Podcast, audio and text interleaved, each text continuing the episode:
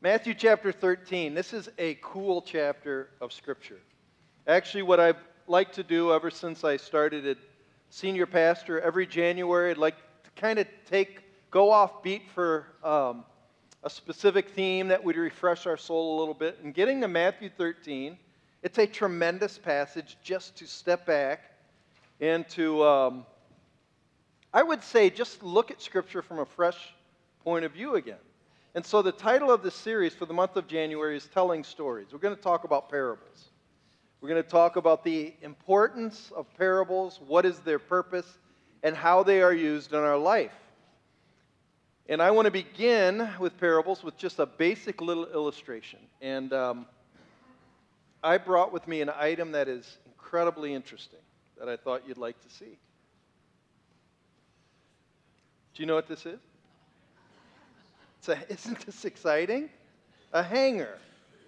A nice, boring, everyday utensil that is um, like you have hundreds of these probably in your closets, thrown around, use them for different things. But a hanger, I couldn't think of a more boring thing to show you. I said scotch tape. Scotch tape might be a little more boring, but Kelly Klum was offended because she said she gives a roll of scotch tape to her kids on long trips so they can tape themselves. I don't understand.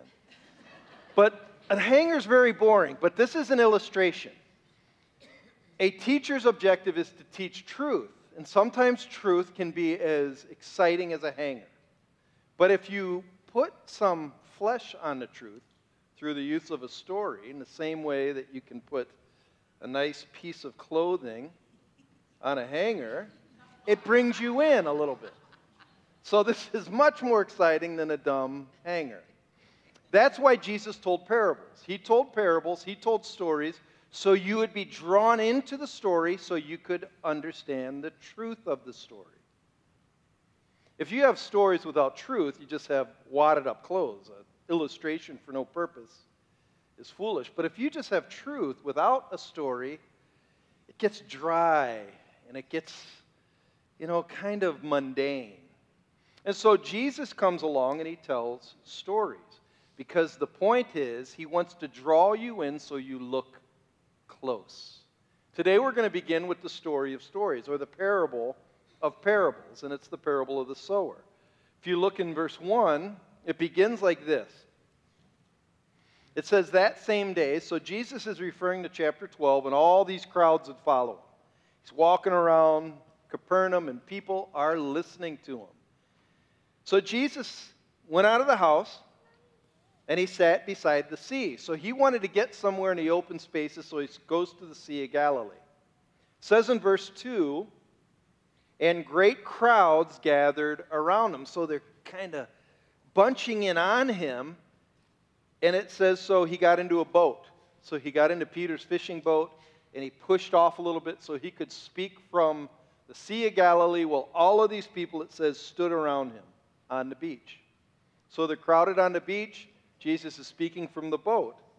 And he told them many things in parables. So a parable is a story with a hidden meaning. It's a piece of cloth that you are engaged with, but if you look closer, it should change your life. And so he begins by saying, A sower went out to sow. So starting in verse 4, he's going to begin the parable of the sower. In your Bible, it probably says that. Some Bibles, it says the story of the uh, soils. To me, this is all about the receiver and not the messenger. So I'm calling this four soils and four hearts because each soil represents a heart. You are one of these soils. So this parable is meant to address the listener. This is all about you. I call the parable of the, uh, parable of the sower the parable of parables because I think what Jesus is going to give us is insight on how to hear all the other parables. And what he's going to say is it really depends on what type of soil you are. So let's talk about the soils. He begins in verse 4. And as he sowed, some seeds fell along the path so he's going to talk about the path. And the birds came and devoured them. So he's saying one kind of soil is the path. Then he says other seeds fell on rocky ground. They did not have much soil, so the idea is a little bit of soil, a lot of rock, and immediately they sprang up. So they started to sprout. But since they had no depth of soil, the sun rose and they were scorched, so they withered away.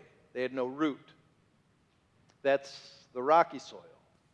The third soil is thorny soil. It's weedy soil. It's like soil that has never been plowed. And out comes all of these fast growing weeds and thorns, which choke the plant. So it really isn't given time to grow. And then the last soil is the good soil. It says right here other seed fell on good soil and produced grain. Some a hundredfold, some 60, some 30. And then he finishes by saying this He who has ears, let him hear. And then he's done. So I can imagine he's in the boat and he tells the story, and people are on the shore listening, and you can, you can hear some people going, Yeah, so a guy sowed some seed. I see that every day. Especially back in their day, that's how they lived. They were people of agriculture, they'd plant seeds, their crops would come up. Of course. Yeah, I've seen when seed landed on path, of course. What, it's nothing new to me. Can other people saying, Does he think we're stupid? I mean, really? Why is he telling such simple stories? But then you have some other people saying, but this is Jesus, and I'll bet you there's something more. I want to know. It reminds me of when I was a kid. I lived across the street from Lake Erie. And my sister Stephanie was really adventurous. She hated it when I would watch TV. So she'd grab me, throw me off the couch, and say, Let's go to the lake. So we'd cross the street and go to Lake Erie. We had right across from our street this thing called the Bay Boat Club. Bay Boat Club was on a, on a cliff, and you could look over and you could see Lake Erie about 80 feet down. But then it had a winding driveway that drove down past a gated little entrance, and then it had a place where you could launch boats. So you had to have a private pass to get into the Bay Boat Club. But we would walk over there, go around the fence, go down the driveway, and then next to the launch pad, there was this inlet, like a creek that came into Lake Erie. If you cross the creek, there was this peninsula that jutted out in the lake. It was really cool. And my sister and I would go over that peninsula with our dog a lot and throw rocks and catch fish. But they also had on that peninsula what are giant cement culverts that they'd use at Bay Village for runoff on the highways. And these culverts were massive. I mean, they were huge, seven feet tall, and inside they had, it's almost the size of a living room. And so my sister said, let's go inside and build a fort. So she got some logs and some uh, just boxes, and we jumped up. We grabbed the top of this culvert and we jumped over, and it was massive, seven feet up. And the wind was, we didn't get hit by the wind, and if it was stormy, the waves couldn't they couldn't crash over, so we made a fort in there, and it was incredible. We put a chimney in there, we put a table in there, we made like a uh, like some beds, and our dog we'd throw him over there. You know, he might have hurt his leg a couple times, but we would hang out in there, and we had a fort there all year long. And we'd come back, and my dad would say, Where, where you guys been? And Steph would go, Dad, we made this fort. You want to come see? My dad said, Yeah, I'd love to see it. We'd, we'd tell my sister Gina, You want to come see it? She'd go, No, I don't want to go see your stupid fort, you little kids. I don't want to go hang out with you little stupid kids. You know, that's how she talked. We'd tell my older brother, Don, Don, you want to come see our fort? It's like, No, man, I don't want to go see your fort. Got better things to do. Mom, you want to come see the fort? She goes, No, I don't want you in a fort. You'll probably get, probably get hurt in there. And sure enough, later on, my sister built this fire in a chimney and it caught everything in that culvert on fire and we escaped like by that much. We went on top of the hill and there's a 20 foot flame coming out of this. It was amazing. It was amazing. But my point of the story is some people, you invite them in, they don't want to come. Because whether they have contempt for you or they're too good for it, or they've, they've seen one fort, they've seen a hundred forts. Where other people, they're interested. Yeah, I would like to see the fort. That's really what a parable is. A parable is an invitation in. And that's why Jesus says in verse 9, He who has ears, let him hear. What I find really interesting about Jesus' ability to teach is Jesus isn't like your average Baptist preacher. He doesn't belittle people when they're not interested. He doesn't say, you know, when I was your age, I read through the whole Bible. Oh, you haven't read through the Bible? What kind of Christian are you? He, he's not that kind of a person. Jesus is different. Jesus says, hey, you want in? You want in on the inside? Listen to me. And those people are just too cool for Jesus, they are closed out. Because he's not going to throw pearls to swine. So, what is the kingdom of God about? Look at verses 10 and 11. The idea of a parable is like the seed. Verse 10 the disciples came and said to him, Why do you speak to them in parables? So, what happened is after Jesus told the parable, the disciples came closer. Some people think they got on the boat with Jesus. He pushed off a little bit, so he's got the 12 disciples in him, and they're asking him, What are you talking about, Jesus? Why do you speak in parables? And here's what he says He answered them, To you it has been given to know the secrets of the kingdom of heaven. But to them it has not been given. So the parables are a seed that plant into the heart an understanding of the kingdom of God. You get to know God, you get to know his ways, you get to know his will. You're inside. Have you ever driven in, you know, in the, in the snow and the salt trucks go by and all this snow is splashed up on your windshield? And so, of course, you got to shoot the windshield wiper fluid. And when you shoot the windshield wiper fluid, it cleans the windshield so you can see. But have you ever driven when you're out of windshield wiper fluid? It's terrible. I was on 131 and I'm flying, going about 70, and all of a sudden I'm out of windshield wiper fluid. I can't see anything. And the more I do my wipers, the more it smears. But I had a can of Coke and I opened my window and poured some Coke on it, and I'm driving 70 trying to wipe it, but I could see again. These parables are like windshield wiper fluid into the kingdom of God. When you understand them, oh, I see. Or you could say it like this if you're more hip it's the red pill in the matrix. Aha, some of you are red pillers. It's the red pill. Once you get the parable and you understand it, you see the world completely different. That's the point. But what is, if, if it plants, what, what really do I receive if the, if the seed takes root? There's a word he's going to use seven times in this passage, and it's understanding. The whole idea of the parables is to give you understanding. Listen to verse 12. For to the one who has, more will be given, and he will be given in abundance. But from the one who has not, even what he has will be taken away. Well, what is that? This is why I speak to them in parables, because seeing they do not see, and hearing they do not hear, nor do they understand. It's all about understanding, it's all about seeing rightly. He goes on to say, verse 14. Indeed, in their case, the prophecy of Isaiah is fulfilled that says, You will indeed hear, but never understand. And you will indeed see, but not perceive. For this people's heart has grown dull, and with their ears they can barely hear, and their eyes they're closed, lest they should see with their eyes and hear with their ears and understand. The key is understanding.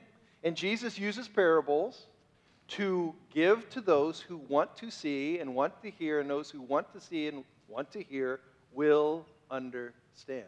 This is really an interesting word, understanding. There's two words in the Greek for understanding. One word, gnosko, basically means gaining knowledge. So, reading books, becoming smarter, studying, studying, studying, being very intelligent. There's a kind of understanding where I take great pride in what I know. I can tell you I've read three books by Soren Kierkegaard, and you'll go, whoa. I know John Paul Sartre. Oh, wow, you are smart. Did you hear that preacher that is just so deep? That's one kind of understanding, but then there's another kind of understanding where knowledge of the kingdom of God is given to you. It's revealed. Like all of a sudden, I see. I'll give you an illustration of this. When I first was saved, I grew up in a high church culture, which meant I really never knew what they're talking about. The Bibles we had were these Bibles that were kind of kiddish. They were parables. I mean, they were written in, um, they weren't like this Bible, which is a literal translation. They're paraphrases that were kiddish. And I just wanted to get a good Bible. When I got saved, a real Christian, I wanted to go to the bookstore and get a real Bible. My brother said, You want a real Bible? Get a King James Bible. So I got a King James Bible. Drove to the local bookstore or local Christian store, got a big Bible. And I thought the bigger the Bible, the more, you know, the better it's got to be. And I got this big King James Bible and I opened it up. And the reason it was big, it was written for people with bad seeing. So the fonts were huge. But it looked good in my arm. You know, you carried around. But I always wanted to know the book of Romans. I remember my higher church would say, a reading from the book of Romans. You know, like, wow, what does that even mean? I had no idea. So I sat in my car right after I got my new Bible. I opened it up and I began to smell it. You got to smell new books, and it smelled good. You know, it had onion skin paper. And onion skin paper is the really holy kind of paper, you know, and I'm reading it. And I opened up to the book of Romans, chapter 1. I started reading it, and I could understand it. I read the introduction, then I got to chapter 1, verse 18. I read from verses 18 to 32, and it began to say, The wrath of God is being revealed against all the godlessness and wickedness of men who suppress the truth. And I started, I started saying, Oh, that's why the world is so messed up. And you keep reading, and it says, Because they've exchanged the knowledge of God for idols of their own hands, they began to basically do some of the wickedest things you ever saw. And I'm sitting in my car, reading it for the first time, going, oh, that oh is this kind of understanding where I'm let inside. I, I no longer am in the matrix, I'm in the real world. There's two things from this passage. So, verses 10 through 17, he's talking about the purpose of parables, and he's given it the inside scoop.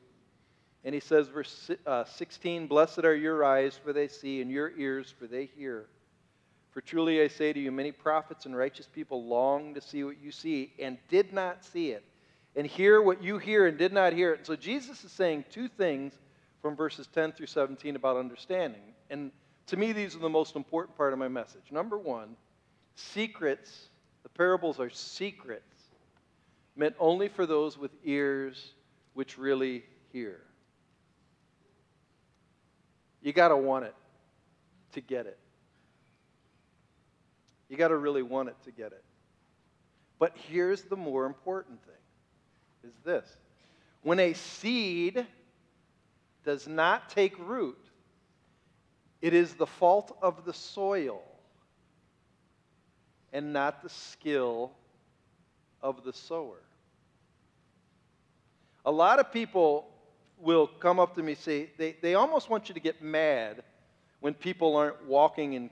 We have so many people in this auditorium that claim to be christians but you see their lives. You need to do something about it pastor. You know and you kind of want to get mad at them you kind of want to how do i get mad and what this is telling me it really has nothing to do with me it has everything to do with you how do you hear what kind of soil are you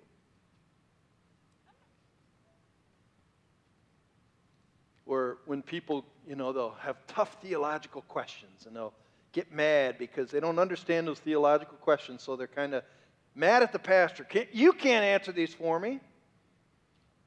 In a way, I've realized God wants you to work that out. He's inviting you in the confusion. Let me show you what I mean. So here he's going to explain the parable of the sowers. Verse 18. Hear then the parable of the sower. When anyone hears the word of the kingdom and does not understand it, the evil one comes and snatches away what has been sown in his heart. This is what's sown along the path. So the first thing he's talking about is the path. And he says the path is that person who doesn't understand it. And not only do they not understand it, because it's kind of, when, they, when the seed is dropped, it's hard, so it bounces. Or else it just stays on the path, doesn't go deep. And so the birds come along and they snatch it He said, You know who that bird is? It's Satan. So, who is this person? What kind of heart is this? It's a heart that's sealed tight. I know everything. Oh, you're telling that stupid story about planting seeds. I know how to plant seeds. We quit telling those stories. This kind of person is a person when they hear this message, it does not land because they already think they know. He says, Satan comes and he takes it away. Whenever you read the Bible and how Satan works, do you know who Satan uses in this world? Is proud people. Pride. He loves. If he can get you proud, he's got you. Proud people, what they do is they have arrogance, which means they think they know more than everybody else, and they have disdain. And often they have disdain for the messenger. They're like, give me somebody that really is good, and then I'll listen. I know almost everything he says. And they fold their arms, they lift their chin. There's indifference. I know, I already know this. I know it. They say, you know what, I'm too good for simplistic stories. Jesus tells such easy stories. I want, I want teaching to be hard so I can hang with the elite thinkers. You know, those pastors that talk with big words like uh, transubstantiation or uh, propitiation. You know, there's some big words out there. I've read all of the catechisms. Give it, give it hard to me. And so, you know, simplistic stories. And since Jesus told simplistic stories, maybe I'm just too good for God. Here's a, here's a litmus test. If you think you're too good for God, or you're equal to God, or as good as God, there is a divine litmus test you can take to think if you are equal to God. It's found in the book of Job, chapter 40, 6 through 14. Write that down and try it out. Try it out. See how good you are at that. I won't tell you what it is. It's Job 40, 6 through 14. It's called the divine litmus test. But the path are people that are sealed tight. Then he goes on to verse 9, 20. As for what was sown on rocky ground, so he's going to talk about rocky ground. This is the one who hears the word and immediately receives it with joy. Huh. Like they're really excited about it.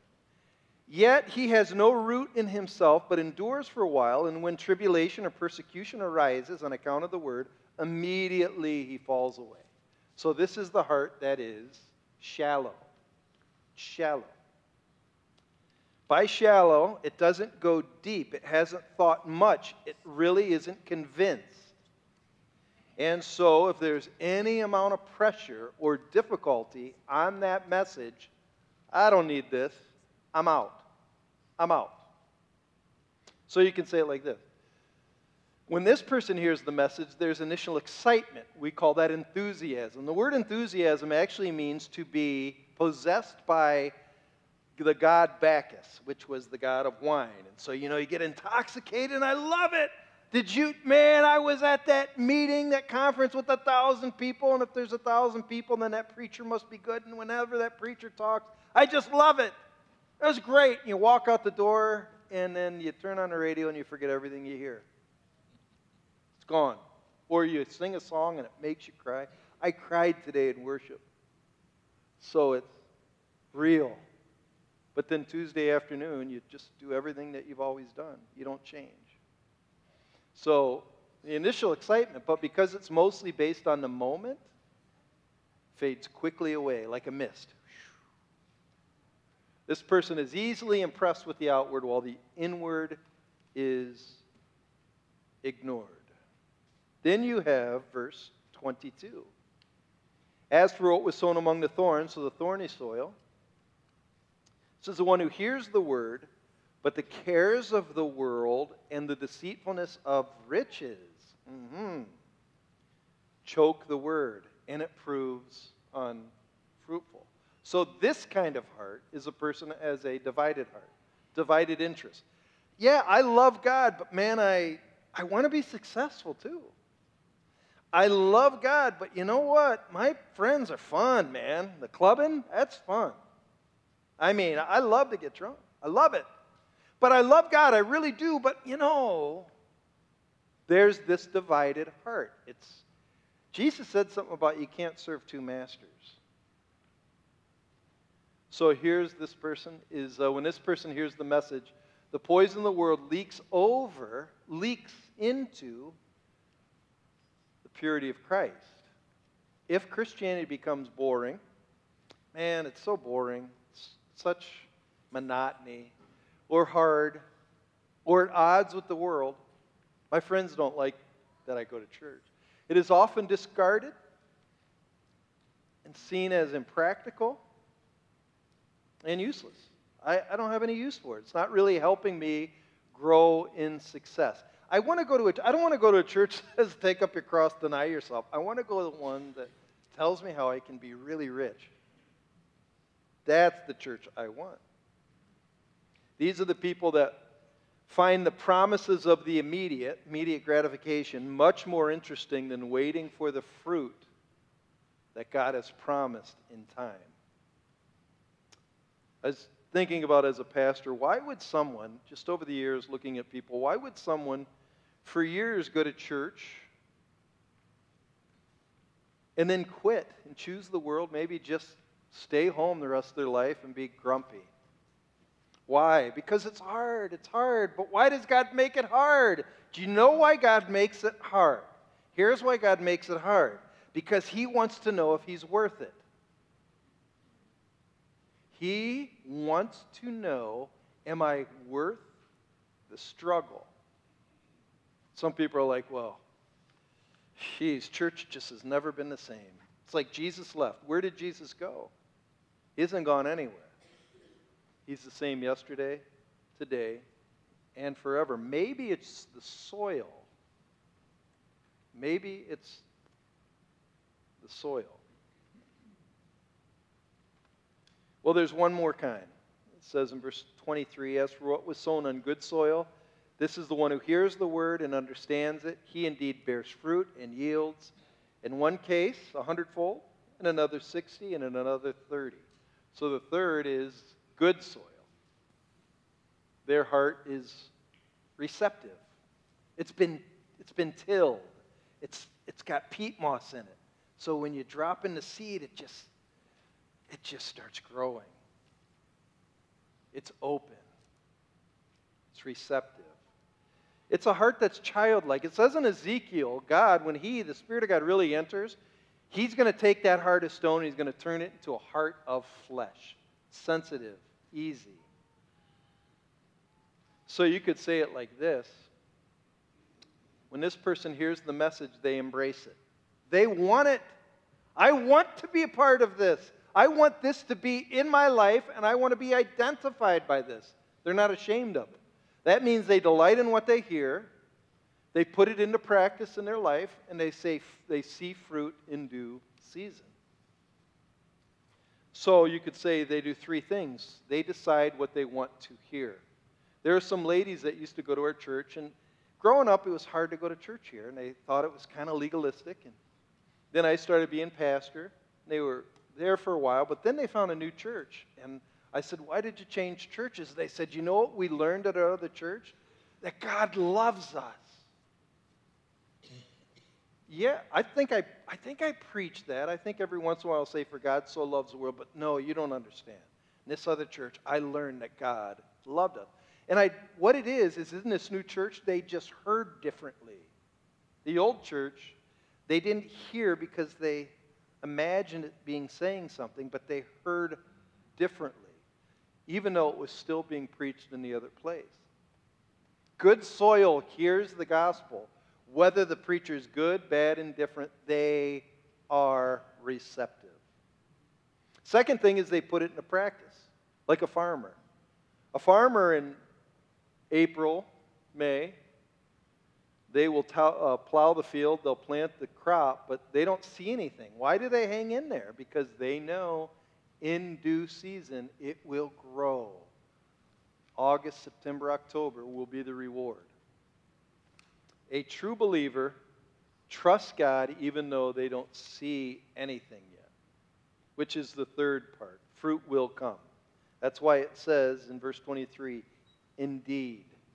He indeed bears fruit. And He's the one that determines how much fruit you have. Some people are going to bear a hundredfold, some 60, some 30, but you're bearing fruit. Fruit is joy in your life. It's work of the Holy Spirit, seeing people come to Christ through you. There's a lot of fruit. But it all begins with reception. Do you really believe? So I um, was thinking, how do I, in the 2020, as a pastor, spur people on to love and good works? Because that's the point of church. That's why we come, to spur one another on to love and good works. I would say my job is to help you understand. Is to help you understand.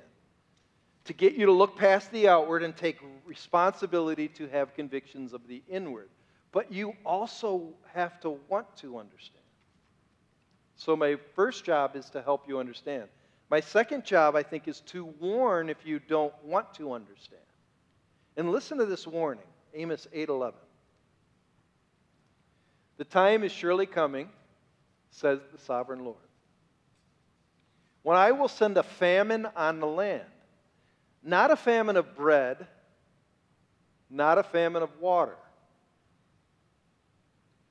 but of hearing the words of the Lord. A famine of hearing. It's a famine of hearing. That means there's going to come a time and place where people are no longer going to be receptive. They're going to be cold as stone. That's why Jesus says this If today you hear his voice, harden not your hearts.